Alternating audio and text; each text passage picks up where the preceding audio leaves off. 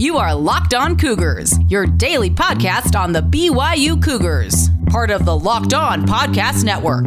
Your team every day.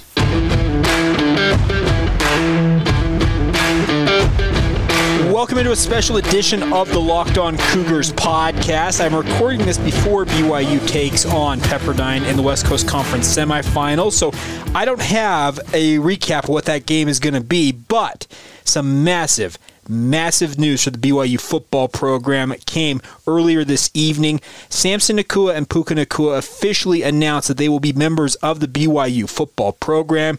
Shortly after that announcement came out, I tracked down Puka, had a chance to speak with him.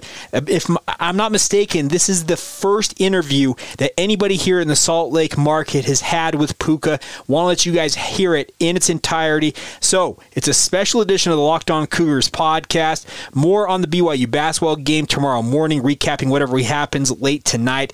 That's for tomorrow. Right now, it's all about the Nacua family and Puka Nacua in particular. So without further ado, let's break into it here. A special edition of the Locked On Cougars podcast begins right now.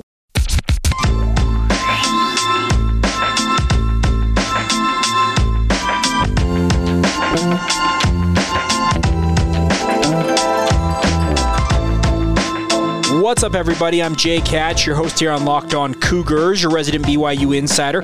I work for the Zone Sports Network in Salt Lake City, Utah.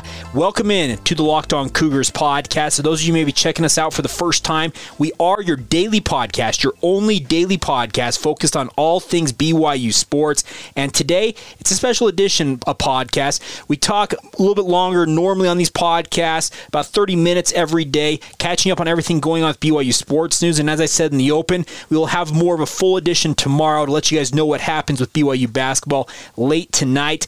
But this is a time to catch up with a guy who I think is going to be a stud for the BYU football program. That is the one, the only Puka Nacua. Had a chance to talk with Puka, so let's bring him in now. Puka, thanks for taking the time. How are you? Pretty good. Feeling good. Uh, made made my decision. I'm feeling good about it still. Still kind of on the, the high of it right now, I guess. Absolutely. I, I, I can understand that completely. Let's start here. What precipitated your decision to leave the University of Washington and make the move to BYU? Well, I'd definitely say one of the main factors was some some uh, some family matters that I needed to be taken care of, and uh, obviously BYU had a great season last year, and saw the the future is bright under Coach Sitake, and I'm just excited for the opportunity to get to get to work with these guys and pretty much get get started. if I recall correctly, when you were coming out of high school, coming out of Orem, you already had a pretty good relationship with BYU's coaching staff. Is that right? Yeah, I mean, I pretty much grew up on BYU property, so, so I was in the backyard, and obviously Kai was there, so I was around a lot and was with the guys on the team. So that, yeah, I definitely had a good relationship even before once you decided you were leaving Washington, you needed to come home and help out with the family matters, like you mentioned. Did that help you already had that relationship in making the decision to go to BYU?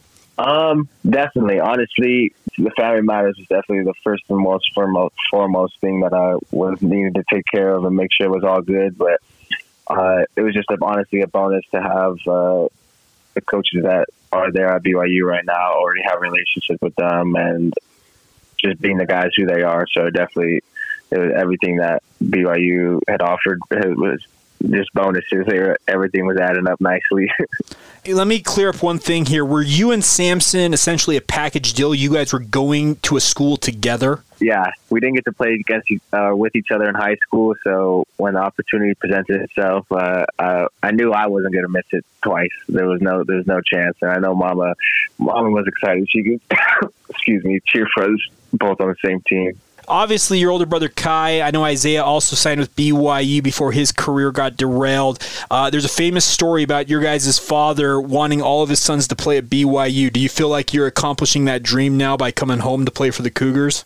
Yeah, it's it's pretty crazy that everything's coming around full circle, and uh, it definitely feels right. I mean, all the pieces fell together, and I'm excited. It's, it's uh, yeah, um, I know mom's happy and everybody's happy. It just feels like plan. Uh, you love it when the plan comes together. How is that? Obviously, you said you grew up around BYU, watching your older brother Kai. He was just an absolute stud on the defensive side of the football. What are you expecting to bring to BYU now on the offensive side? energy. I, I'm ex- I'm excited to help make plays and do my part in the run game, the pass game, and just be around the guys. I know BYU is is a. Uh, I, I I'm just excited to be there. I know me and my brother. I'm ready to get to work and get ready to dive into this playbook and do my best to help. How much did last year's BYU season, where they went 11 and one, ended up finishing in the top 15 nationally? How much? How attractive was that to you when you're making this decision to come home? At that time when BYU was hot, I mean, I was I was pretty focused on our season, and we were trying to finish that. But it definitely was something uh, hard not to notice. So knowing Zach in high school and some of the guys on the team, it definitely it made it more appealing. And when the opportunity presented itself, uh, I, I felt like I definitely had to take advantage of it. When are you going to enroll in school in Provo? I believe the summertime would be the earliest. Yep. And then Samson, I assume, would be around the same time frame. Is that right? Yep. Puka, I guess the last couple of things from me here. You obviously had your moments up there at Washington. We all saw you play in high school here in Utah. All the records you put up at Orem High School. How has your game changed since you left Utah and headed up to Seattle?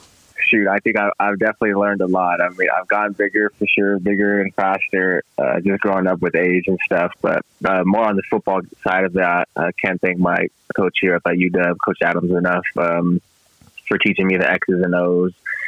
And he's got a lot of good receivers under his name, Cooper Kupp. Uh, he's got a, he's got a list of guys that go on and on. So to be able to learn from him and to be able to talk to some of those guys, uh, just the football knowledge, I feel like I've grown a lot in football and it's I've I've gone through some injuries, so my love my love is still burning. I, it's it's uh, I've had football taken away from me for a couple for a while, so it's nice to get back into it. It keeps it keeps me going, and I always got something to push push for. What do you want BYU fans to know about yourself? Is there anything that I haven't asked you about? Shoot, blue is my I guess blue is my new favorite color now. I'm gonna be rocking the white. Go Cougs! I'm ready. I'm ready to put it all out there. I'm like I know there's a thing last year of BYU's uh, whenever, wherever, any place. And I know they're going to keep that same energy with the guys I know on the team already. And I'm excited to uphold that and put that Y on my back and get ready to go.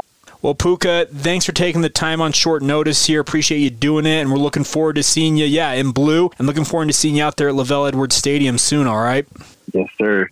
There you go, Puka Nacua. Thank him for taking the time. You can follow him on Twitter at ASAP, or also at stands for as soon as possible. Puka, P U K A. Thank you to him for joining us. You also can follow him on Instagram. It's Puka is dead. I think it's P U K A I Z D E D. You can follow him there. Uh, big thank you to him for taking the time on very short notice to join me. And I did not want to waste any time in getting that interview to you guys. Like I said, we'll talk more about the BYU basketball game, whatever happens in the West Coast Conference semifinals, previewing a potential final matchup against Gonzaga tomorrow. But tonight it was all about Puka Nacua, and this is just a massive massive pickup for BYU. I will do my best to get a hold of Samson Nacua. Probably have a similar type interview with him, I hope, in the coming days that we can play for you guys, let you get to know Samson a little bit more. Those of you saw him play at Utah probably know a little bit more about him, but I can tell you this much. My thought on Puka Nacua is this kid is a more than capable replacement to fill in the big shoes that Dax Milne left when he left BYU for the NFL draft. Puka is the most decorated wide receiver in Utah high school football history. In my opinion, the best wide receiver that's ever come out of the state of Utah, and there's been a number of them. Golden Richards, way back when, just a number of them you can run down the list. Luke Ashworth at Timpview back in the day. You even have uh, Samson Nacua, his older brother, was a pretty good wide receiver in his time at Timpview. But nonetheless, Puka, in my opinion, is the best receiver to have ever come out of the high school ranks in the state of Utah. And I think he is a tailor made fit for this BYU football system.